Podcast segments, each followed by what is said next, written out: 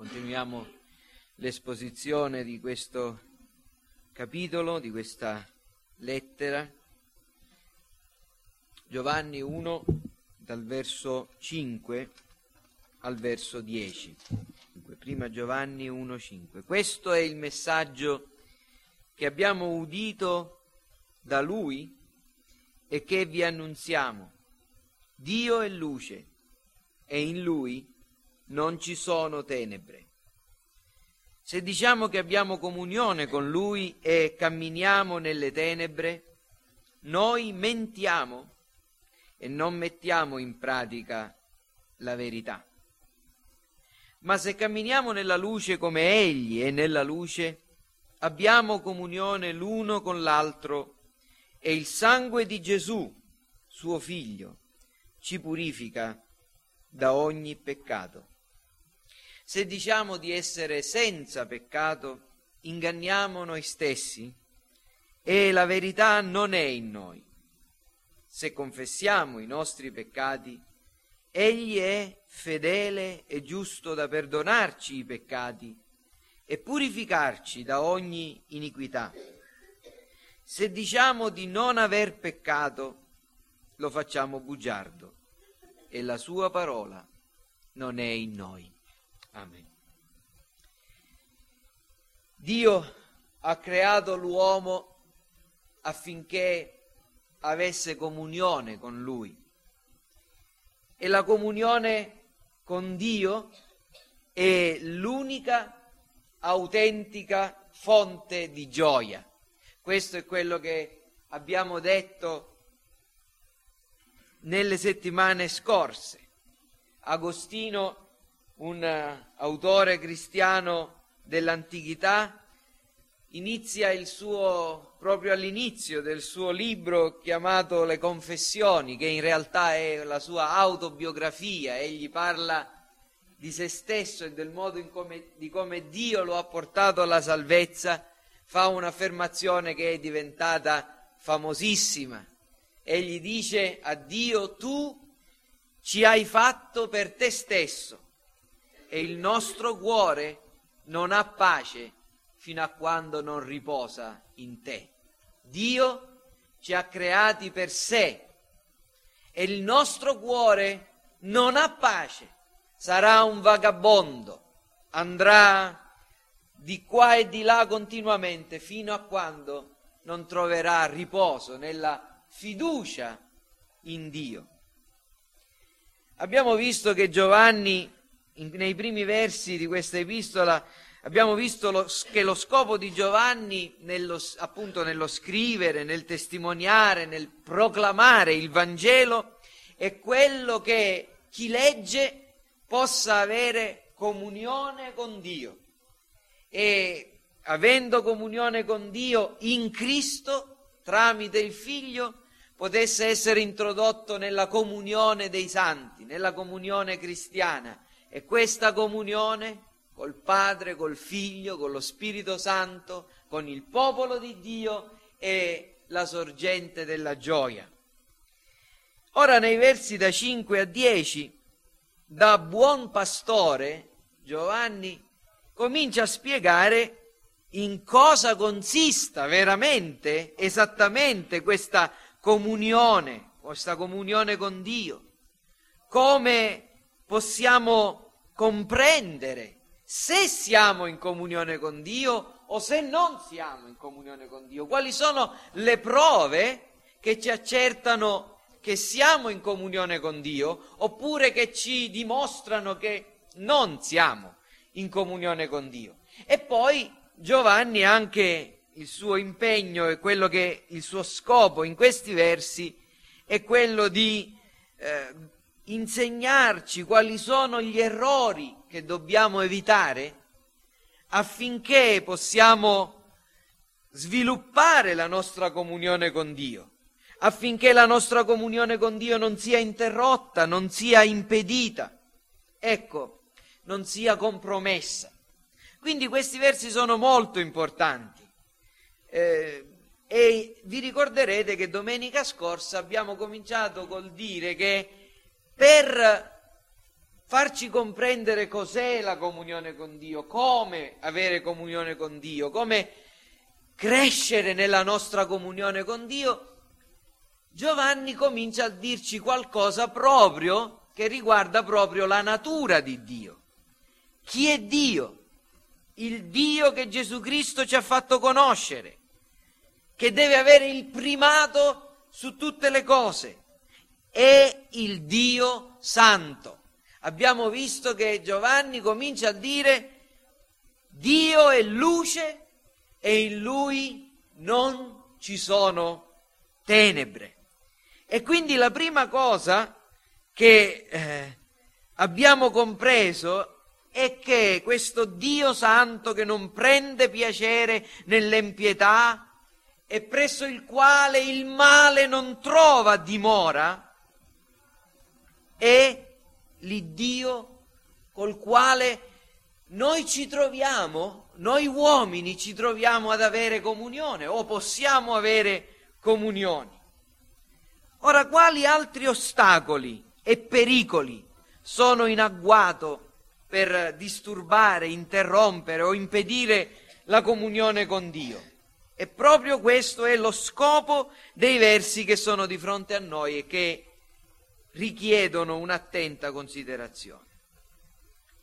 Se avete fatto caso, in questi versi li avete letti o riletti, non solo mentre li leggiamo tra noi, ma nella vostra meditazione privata, avete scoperto che il tema del peccato è continuamente ripetuto. Noi troviamo che nei versi 5 e 6 ci sono due riferimenti impliciti al peccato, cioè non è nominato per nome, ma eh, quando Giovanni dice che in Dio non ci sono tenebre, intende dire che in Dio non c'è nulla che sia male, nulla che sia peccaminoso. L'abbiamo visto domenica scorsa e anche al verso 6 si parla appunto di tenebre e, e quindi del peccato lo vedremo questa mattina. E poi negli altri versi è citato e nominato, menzionato per altre cinque volte la parola peccato, peccati o anche nella forma verbale. Quindi vediamo che questi versi si parla in modo speciale del peccato. Il peccato è ciò che più di tutte le altre cose, prima di tutto e soprattutto interrompe la comunione con Dio, impedisce la comunione dell'uomo con Dio. Ma qui Giovanni è particolarmente interessato nel farci comprendere che delle concezioni sbagliate intorno al peccato. A cos'è il peccato? Sono pericolose per la comunione con Dio. Non comprendere cos'è il peccato, non comprendere la natura del peccato, non comprendere quanto il peccato appartenga alla natura umana, non comprendere cosa siano, cosa significhi peccare o comprenderlo male, in modo parziale, è un grande pericolo ed è distruttivo per la comunione con Dio. Quindi in pratica domenica scorsa abbiamo imparato che per conoscere un'autentica e sana comunione con Dio è necessario prima di tutto comprendere e avere l'esperienza della verità primaria intorno alla natura santa di Dio, oggi impareremo che una autentica e sana comunione con Dio dipende anche dalla conoscenza e dall'esperienza di cosa sia il peccato. In altre parole, conoscere quanto Dio sia santo e quanto io sono un peccatore è indispensabile per avere una sana comunione con Dio.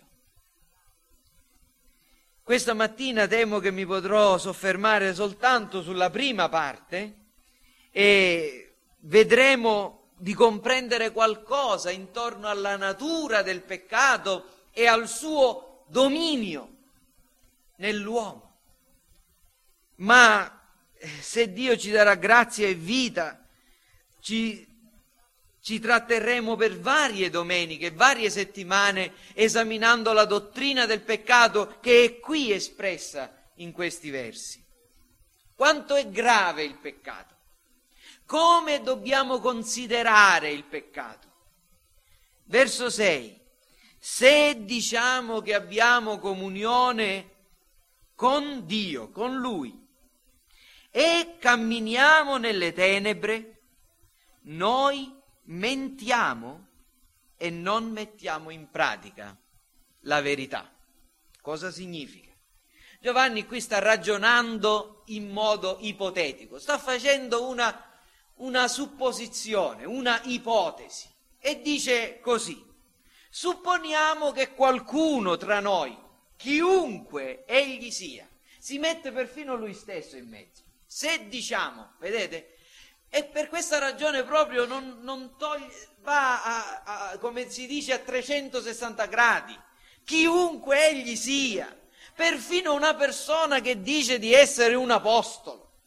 Se supponiamo che qualcuno tra di noi, chiunque egli sia, affermi, io ho comunione con Dio, io sono un cristiano, io sono unito a Dio, tra me e Dio c'è una relazione. Io conosco Dio, Dio mi conosce. Supponiamo che qualcuno dica così, avanzi questa pretesa, faccia questa affermazione, professi di avere comunione con Dio. Ma noi, osservandolo e osservando la sua vita, scopriamo che costui cammina nelle tenebre. Adesso vedremo cosa significa. Come dobbiamo considerare la sua affermazione? Cosa ne dobbiamo dedurre intorno alla sua professione? Io ho comunione con Dio. La risposta, senza ombra di dubbio, dice Giovanni, è questa. Costui è un bugiardo e non pratica la verità che professa di conoscere e di possedere. Basta. Allora, Prima di tutto comprendiamo cosa significa camminare nelle tenebre. Questa espressione è tipica di Giovanni. Giovanni la usa non solo qui, ma la usa in altri, soprattutto il termine tenebre è molto comune ai suoi scritti. E Giovanni lo usa in modo molto specifico per descrivere una realtà ben definita, attiva, presente, che identifica con il male, il peccato, le forze che si oppongono a Dio e le forze che si oppongono a Cristo. In altre parole, le tenebre non sono solo quelle dell'ignoranza. In, in, altri, in, altri, luoghi, nella scrittura, anche nei Vangeli, noi troviamo che molte volte il termine tenebre, oscurità, buio, si riferisce all'assenza della luce alla mancanza della luce e a volte significa anche l'ignoranza naturale nella quale l'uomo si trova. Ma Giovanni non usa il termine tenebre per descrivere la mancanza di illuminazione, la mancanza della conoscenza della verità, l'assenza della luce. Giovanni usa il termine tenebre in un modo più forte, più specifico. Egli parla delle, quando parla delle tenebre intende sempre il peccato, le forze avverse a Dio, tutto ciò che si oppone a Dio, i nemici di Dio. Beh, potete fare una rapida ricerca nel Vangelo e anche in questa epistola, in tutti gli scritti di Giovanni. Per esempio, io cito soltanto alcuni versi, non, non, non, cercherò, non, cerco di farvi uno studio dell'uso della parola eh, tenebre in Giovanni, ma per esempio eh, la luce risplende, splende nelle tenebre e le tenebre non l'hanno sopraffatta o non l'hanno ricevuta. Vedete? Le tenebre hanno una eh, precisa dimensione reale sono qualcosa che si oppone alla luce.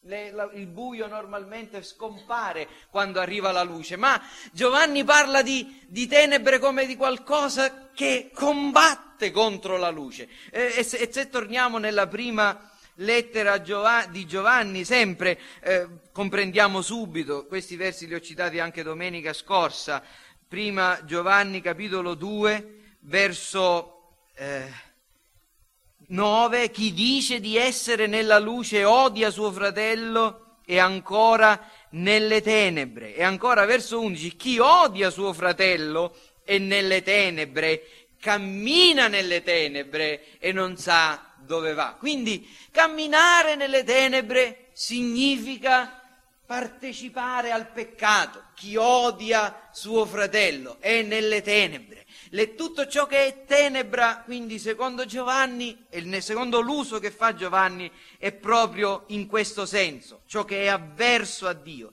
Allora, comprendiamo cosa significa camminare nelle tenebre. Non significa solo uh, non accettare la luce di Dio, vivere e comportarsi senza considerare la realtà di Dio. Ci sono persone che sono così, vivono in questo mondo, non conoscono Dio, non pensano a Dio, non pregano, non cercano Dio. Ora, Certo, questi sono nelle tenebre, ma camminare nelle tenebre non è solo questo, è questo, ma è anche qualcosa di più. Camminare nelle tenebre significa vivere in aperta opposizione a Dio, condursi, comportarsi in modo avverso al bene, alla giustizia e ai comandamenti di Dio. E quando Giovanni dice che se c'è una persona che dice di eh, avere comunione con Dio, ma cammina nelle tenebre, sta intendendo proprio questo, persone che vivono in opposizione a Dio, sotto il dominio del peccato. Perché Giovanni dice così?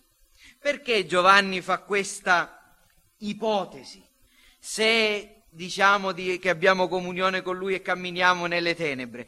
Perché evidentemente alcuni insegnavano al suo, al suo tempo, nel tempo in cui viveva, c'erano persone che insegnavano a questi cristiani ai quali lui invia questa lettera che è possibile avere comunione con Dio pur continuando a camminare nelle tenebre. Essere uniti a Dio senza essere separati dal peccato, dimorare in una specie di zona grigia, dove il regno della luce e il regno delle tenebre si sovrappongono. Questa è una, eh, diciamo, una implicazione di quello che ha detto nel verso 5. Giovanni ha detto Dio è luce e in lui non ci sono tenebre. Parla di Dio come la luce perfetta della santità e distingue Dio da tutto ciò che è male. Ora, prima di tutto, sta, sta dicendo Giovanni, tenete in considerazione questo, che chi ha comunione con Dio ha comunione con un Dio che è luce e che non ha alcuna tenebra. E chi dice di avere comunione con Lui non può continuare a camminare nelle tenebre. Vedete, questo è il punto importante. Perché queste persone insegnavano così? Quindi camminare nelle tenebre, abbiamo visto perché Giovanni deve insegnare questo, evidentemente c'erano alcuni che dicevano sì, si può avere comunione con Dio pur continuando a camminare nelle tenebre, ma perché costoro insegnavano così? Queste persone Insegnavano così perché non avevano compreso e non conoscevano né la vera natura di Dio né la vera natura del peccato e quanto sia grave il peccato e cosa significa vivere nel peccato. Non comprendevano o non applicavano la verità intorno a Dio che è espressa nel verso 5. L'insegnamento della scrittura, fratelli, è che gli uomini per natura vivono, si muovono e sono immersi in un regno di tenebre. E perciò gli uomini sono tenebre e amano le tenebre. quello che voglio farvi comprendere questa mattina più di tutto e soprattutto è che qui Giovanni non sta parlando di un peccato in particolare o di un altro peccato in particolare, ma Giovanni sta parlando del dominio del peccato nella vita dell'uomo naturale, del fatto che l'uomo per natura vive in una dimensione, in un regno, sotto il dominio che è il dominio delle tenebre, è il regno del peccato, è il regno della natura. E qui Giovanni sta dicendo qualcosa di molto importante. Se c'è qualcuno che afferma di avere comunione con Dio, ma la sua condotta, la sua vita mostra che è rimasto nel regno, nel dominio, sotto la signoria del peccato e che questa forza del peccato non è mai stata spezzata per lui, questa persona non si è mai convertita, allora questa persona è un bugiardo.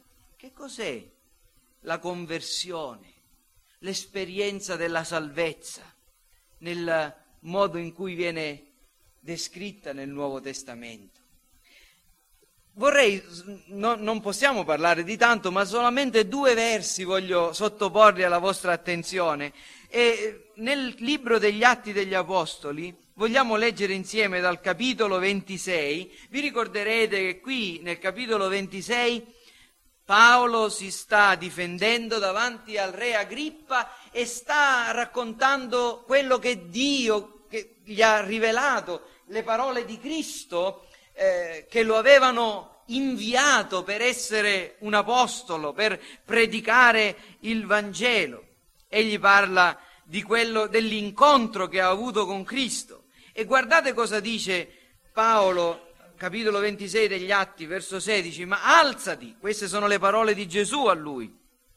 Alzati, vi, vi ricorderete che Paolo cadde a terra davanti alla visione del Signore risorto che gli chiedeva perché lo stesse perseguitando. E Gesù gli disse, verso 16, ma alzati, stai in piedi, perché per questo ti sono apparso, per farti ministro e testimone delle cose che hai viste e di quelle per le quali ti apparirò ancora, liberandoti da questo popolo e dalle nazioni alle quali ti mando, affinché, ecco qui, qui fate attenzione, affinché si convertano dalle tenebre alla luce e dal potere di Satana a Dio e ricevano per la fede in me il perdono dei peccati e la loro parte di eredità tra i santificati. Quindi per cosa era stato mandato Paolo a predicare il Vangelo, affinché chi credeva, chi, chi avesse creduto al suo messaggio, poteva ricevere prima di tutto una luce che aprisse i loro occhi, per aprire loro gli occhi.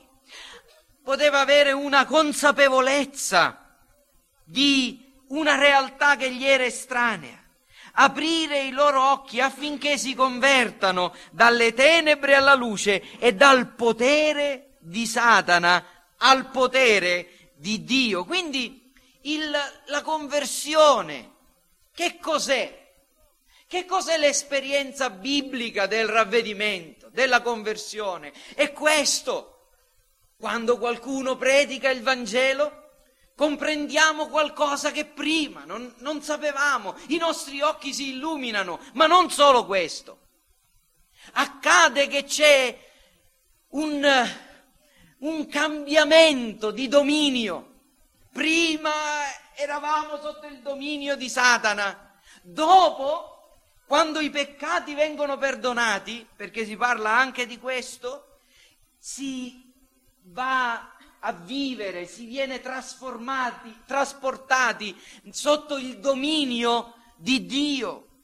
Un cambiamento di dimensione dalle tenebre alla luce. Vedete come si sovrappongono le immagini sia di quello che dice Gesù a Paolo che quello che sta dicendo Giovanni. Per comprendere ancora meglio c'è un altro verso che voglio che leggiamo insieme nell'epistola ai Colossesi, capitolo 1, il verso 13.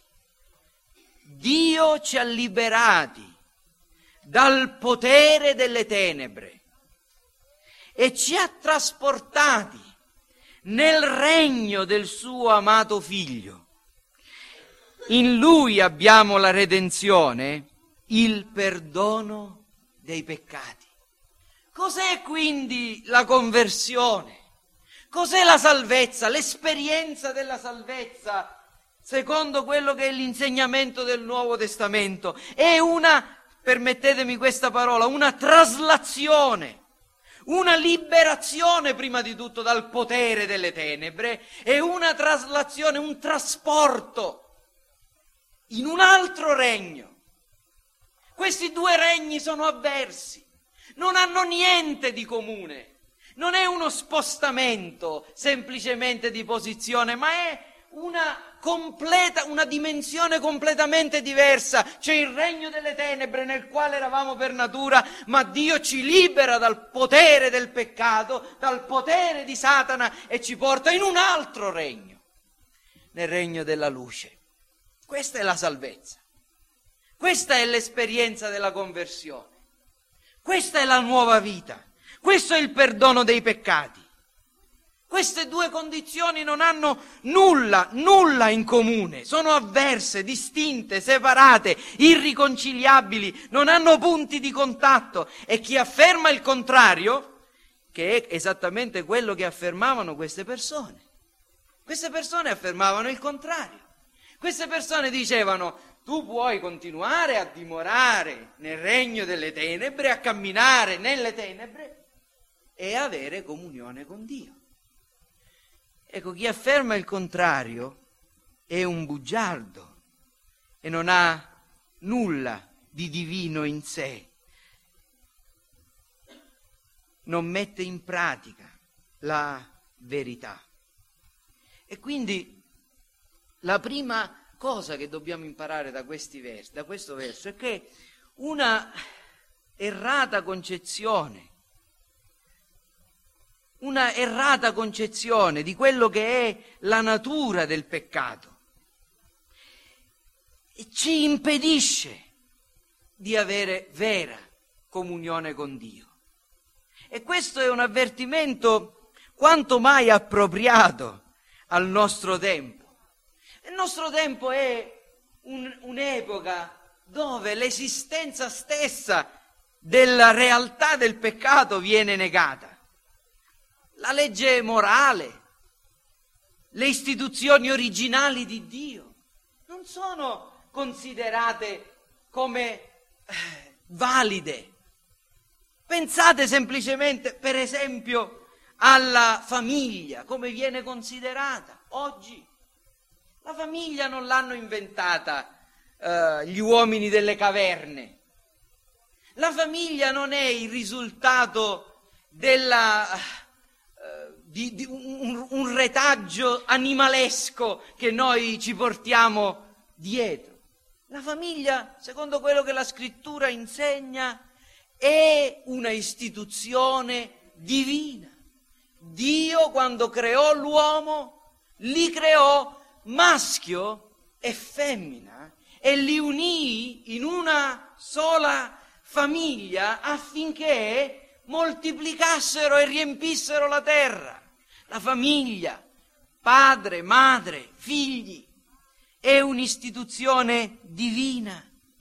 E oggi invece l'istituzione stessa della, della, della famiglia viene a cadere. Non si considerano più famiglie quelle formate da un uomo e una donna unite in matrimonio con un patto pubblico e che hanno il desiderio secondo la possibilità che Dio gli dona di, di generare dei figli. No, oggi c'è grande discussione tra i politici su come definire o ridefinire una famiglia. Allora si definiscono famiglie le coppie di fatto. persone che stanno insieme senza il vincolo del matrimonio, convivono e non hanno alcun accordo solido, non si legano da un patto, da una promessa di vita insieme per tutto il resto della loro esistenza terrena. Si discute se si può allargare la definizione di famiglia alle coppie omosessuali. E questo è una negazione di ciò che è l'ordine naturale stabilito da Dio. Dio li creò maschio e femmina. E vedete, questo non è vero soltanto per l'istituzione della famiglia. Vogliamo andare in qualcosa che ha un po' maggior valore religioso.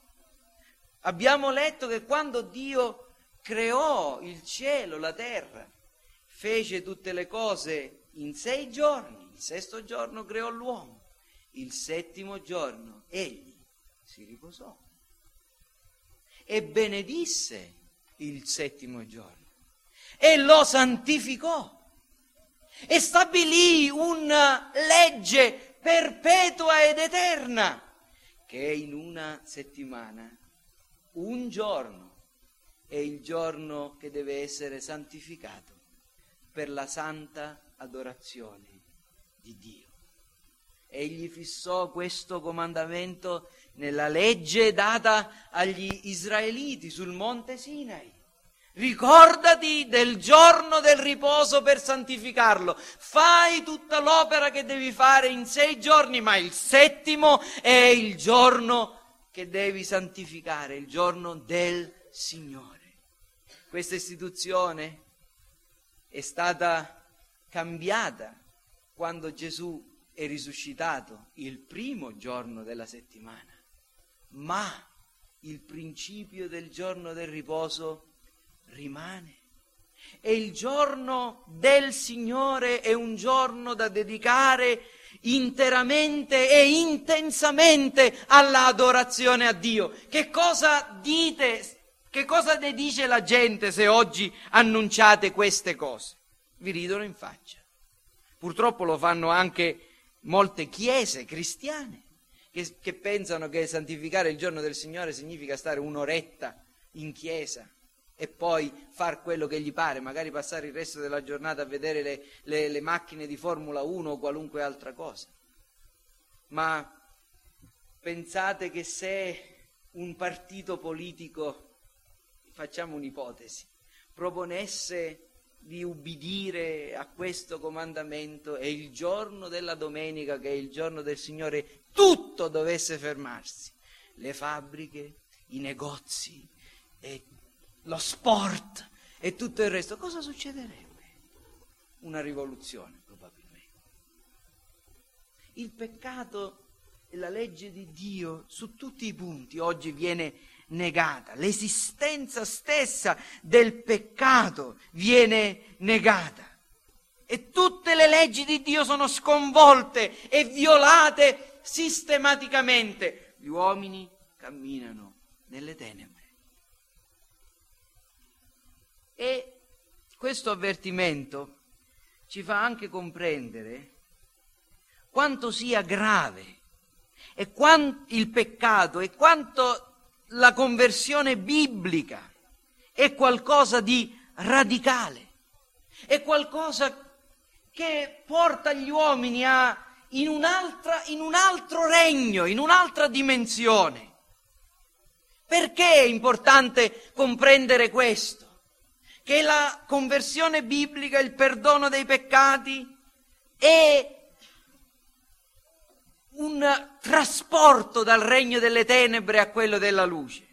Perché perfino molti cristiani contemporanei oggi sono troppo simili ai pagani.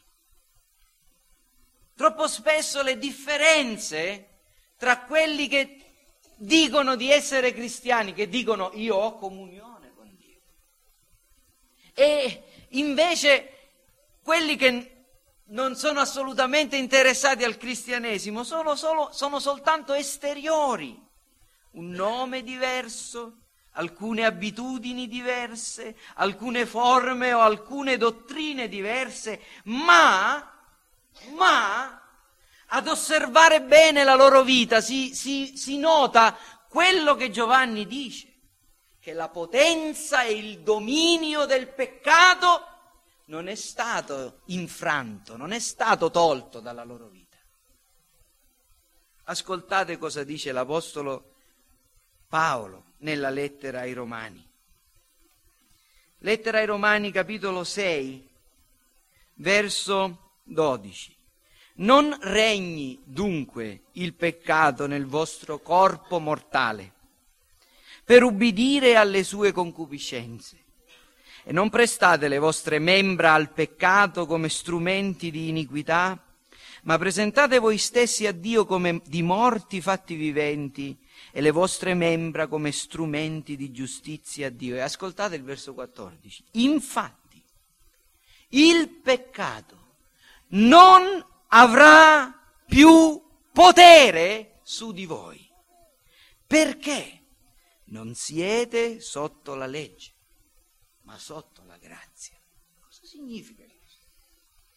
Significa esattamente questo, che colui che è nato di nuovo, colui che si è veramente convertito in senso biblico, fa questa esperienza la forza, il dominio, la potenza della natura peccaminosa, delle tenebre, della concupiscenza, di desideri, di, di atti, di, eh, la forza di tutte queste cose non hanno più l'intensità che avevano prima.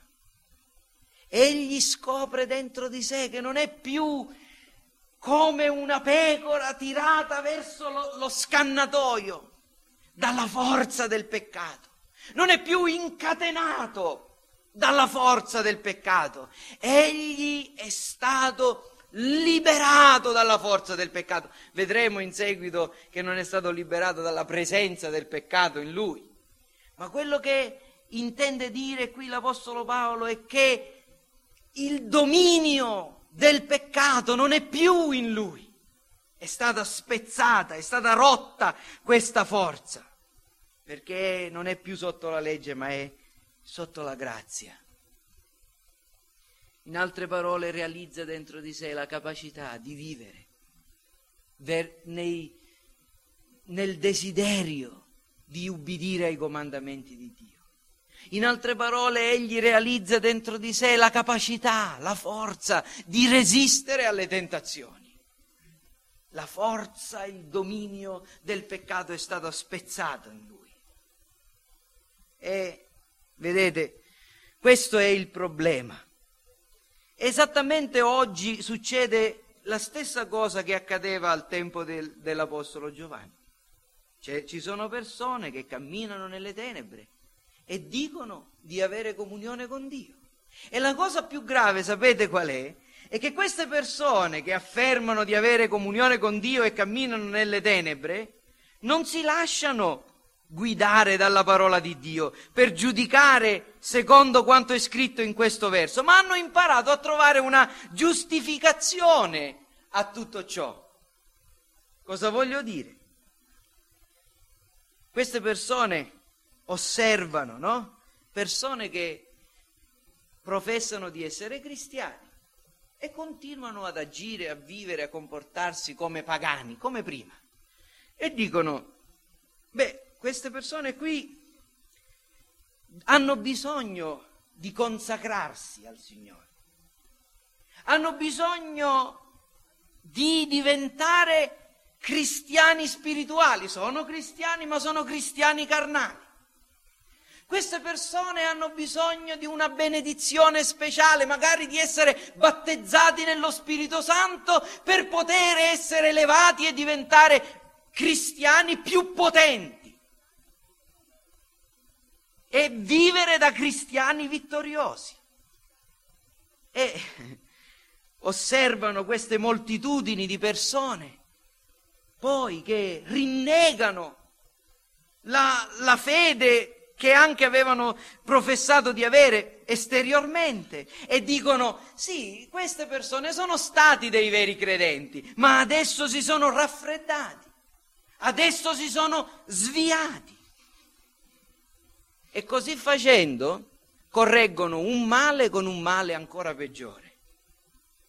Gettano disonore su Dio, discredito alla vera opera di grazia e derubano i veri cristiani del più grande conforto, che, la certezza, che è la certezza che l'opera di Dio è invincibile. Cosa voglio dire, fratelli? La verità è un'altra. La verità è che chi dice di avere comunione con Dio e cammina nelle tenebre è un bugiardo. Non ha niente della verità non la conosce. Non è un cristiano carnale, è un pagano che dice di essere un cristiano. Non è un cristiano che gli manca la potenza, non è nulla, è sotto la potenza delle tenebre. E vedete, fratelli miei, è qui che dobbiamo comprendere che la parola di Dio è una parola, questa è una parola che viene odiata oggi, dogmatica. La Bibbia non ha, conosce mezze misure. Qui la scrittura dice che chi cammina nelle tenebre non ha conosciuto Dio, non ha comunione con Dio, è un bugiardo, anche se afferma di essere in comunione con Lui. Il vero cristiano è colui che ha compreso la vera natura del peccato. Il vero cristiano è colui che ha capito cos'è il peccato e odia il peccato, lo odia con tutto il cuore lo aborrisce, lo aborrisce, non cammina nelle tenebre perché è luce, lo evita sistematicamente. Perché? Perché c'è una sola cosa che fa paura al, al cristiano ed è il peccato. Cristiano non ha paura del diavolo, non ha paura della morte. Il cristiano ha paura di peccare. Perché sa che peccare significa offendere Dio perché sa che camminare nel peccato significa camminare nelle tenebre, rinnegare l'Iddio di luce e l'opera di Dio in lui.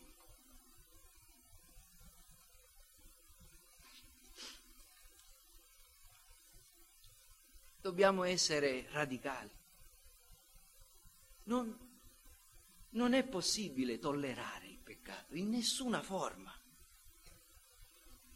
E io concludo questa mattina, ma devo applicare questa verità. E la prima cosa, fratelli, che dobbiamo fare è questo. Prendiamo questa verità espressa in questo verso e applichiamola per giudicare noi stessi. Prendo questa verità e giudico me stesso e mi faccio una domanda. Fatevi questa domanda, voi, voi fatela a voi stessi. Se io cammino nelle tenebre. Seppure pretendo di essere un cristiano, cosa sono? La risposta è, che vi dovete dare è questa. Io sono un bugiardo, mi inganno e faccio di Dio stesso un bugiardo. La prima domanda è, che dobbiamo porre a noi stessi è questa. Il peccato mi domina ancora?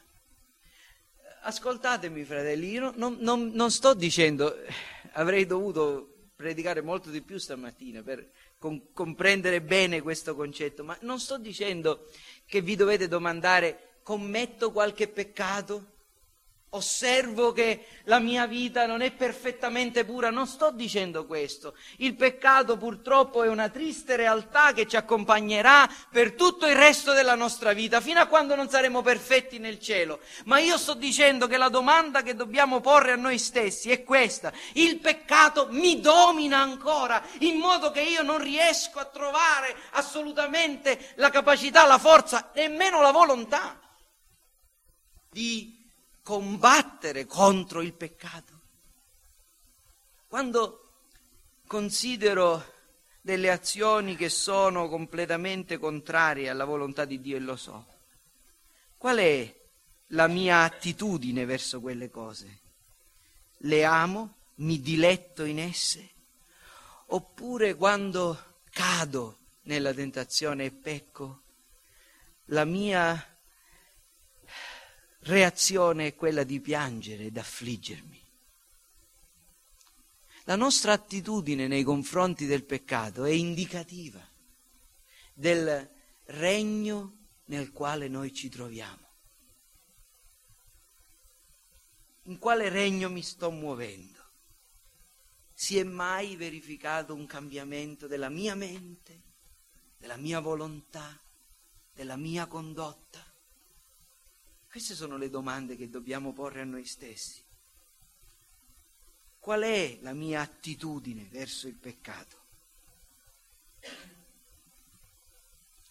E un'altra cosa, questa verità ci serve anche a giudicare molto del cristianesimo contemporaneo. E mi sembra di sentirlo qualcuno che dice, ma noi non dobbiamo giudicare, no, noi dobbiamo giudicare. Se noi non dobbiamo giudicare e pecchiamo giudicando, anche Giovanni pecca allo stesso modo. Perché dice con una, in una forma molto netta e chiara, non solo qui, ma anche al verso 8 e al verso 10, se qualcuno dice di camminare in comunione con Dio, di essere in comunione con Dio, e cammina nelle tenebre, quest'uomo è un bugiardo e la verità non è in lui. Allora giudichiamo molto del cristianesimo contemporaneo e dobbiamo avere il coraggio di applicare queste verità, questi assiomi anche ad altri. Fratelli, noi siamo i figli della luce, se lo siamo, se siamo luce. E, do- e ricordatevi che ci sono molte persone attorno a noi che sono ingannate da falsi predicatori, da falsi pastori. E quando parlo di falsi pastori, mi riferisco a tutti quelli che parlano di Dio, preti o chiunque essi siano, pastori, che li ingannano e gli dicono pace, pace, quando pace non c'è. E se non siamo noi che comprendiamo certe cose, a metterli in guardia con dolcezza, ma anche con fermezza, chi lo farà? Queste persone andranno incontro alla morte, all'inferno, senza mai pensare che la loro condizione, la condizione della loro anima è terribile. Sapete perché la gente odia questo genere di predicazione, questo genere di ministero? Perché la gente odia Dio e la verità oggi le persone vengono in chiesa per sentirsi belle, dei bei discorsi. E quando la gente parla con voi e parla di Dio, eh, io credo nel Signore, eh, il Signore è buono, eh, se, se voi provate a metterli davanti al vero Vangelo e a che cosa è il peccato, si allontaneranno da voi, non vorranno più parlare con voi di Dio, a meno che il Signore non gli tocca il cuore e li trasforma. Ma questo è il nostro compito voi sarete miei testimoni, essere testimoni di Cristo e della verità. E infine, fratelli, dobbiamo anche considerare questa verità per comprendere quale sia la condizione di coloro che vivono nel peccato e quindi correggerli, ma c'è anche un altro, un altro grande valore di questa dottrina ed è un grande conforto per i cristiani. Se noi sia, camminiamo nelle tenebre, la nostra condizione è tremenda e aspettiamo solo il giorno in cui le tenebre diventeranno ancora più fitte e saremo gettati nelle tenebre di fuori, dove sarà il pianto e lo stridore dei denti. Ma se siamo stati trasportati dal regno delle tenebre al regno della luce, se la forza e la potenza del peccato è stata spezzata in noi, se Cristo ha schiacciato il capo di questo serpente nella nostra vita, se apparteniamo alla luce, allora rallegriamoci, perché questa luce sarà sempre più splendente. Fino a quando? Fino a quando non vedremo la luce perpetua, la luce eterna di Dio che risplende nel volto di Cristo. Dio è luce, in Lui non ci sono tenebre. Quelli che camminano nelle tenebre non sono suoi, ma quelli che camminano nella luce sono destinati ad essere sempre nella luce. Amen.